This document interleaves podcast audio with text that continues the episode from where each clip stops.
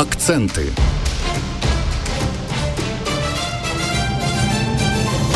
Декілька українських нардепів втекли у теплі краї під час війни. Окупанти запускають шахеди на українські міста із Маріуполя. Українські лікарі безкоштовно можуть вивчити англійську. Про це і не тільки детальніше вже за мить.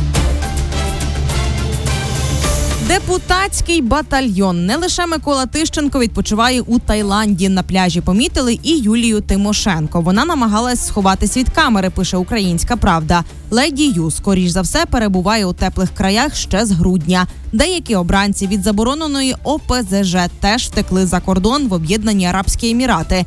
Це Наталія Королевська, Вадим Столар та Суто Мамоян. Вони вже встигли купити нерухомість там. Нагадаю, нардепів змусять звітувати про всі закордонні поїздки. Вони мають показати офіційний дозвіл на таке відрядження. Акценти.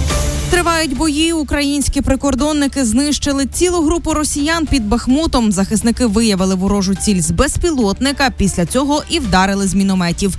По ворогу випустили десяток осколкових мін. Так вдалося ліквідувати цілу групу, але бої тривають. Далі керівник Донецької військової адміністрації Павло Кириленко. По всій лінії фронту йде загострення з півдня і з півночі, але ворог розуміючи і не маючи можливості пройти оборону, і несе дуже суттєві втрати і в живій силі, і в броньованій техніці застосовує тактику випаленої землі.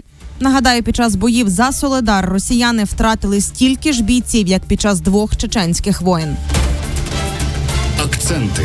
Везуть підкріплення. Росіяни перекидають техніку через окупований Маріуполь. Місто перетворили на логістичний центр. Вчора зафіксували п'ять вантажівок із живою силою, а також чотири криті металеві машини. Колона поїхала в північну частину Маріуполя. На вантажівках була позначка В.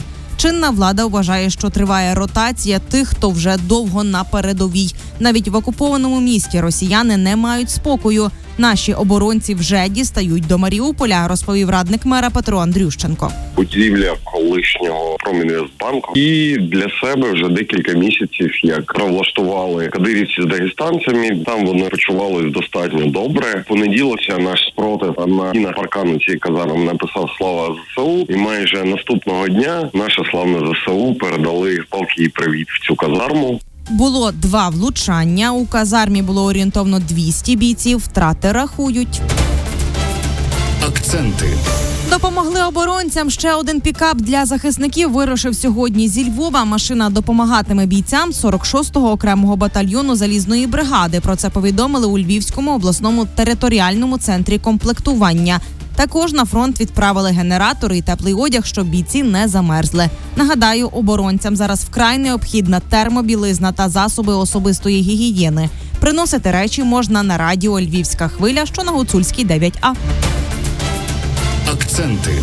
Вчитися не пізно. Українські лікарі можуть пройти безкоштовні навчання англійської мови. Це 20 занять, на яких вчитимуть граматично правильно будувати речення. Також ви зможете розширити свій словниковий запас. Після завершення базового курсу лікарі можуть вивчити спеціалізовані медичні терміни.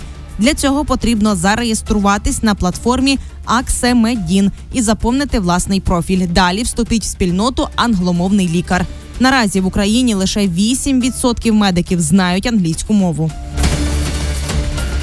Це вся інформація. З вами була Оксана Тучак. Наступний випуск вже за годину. Акценти.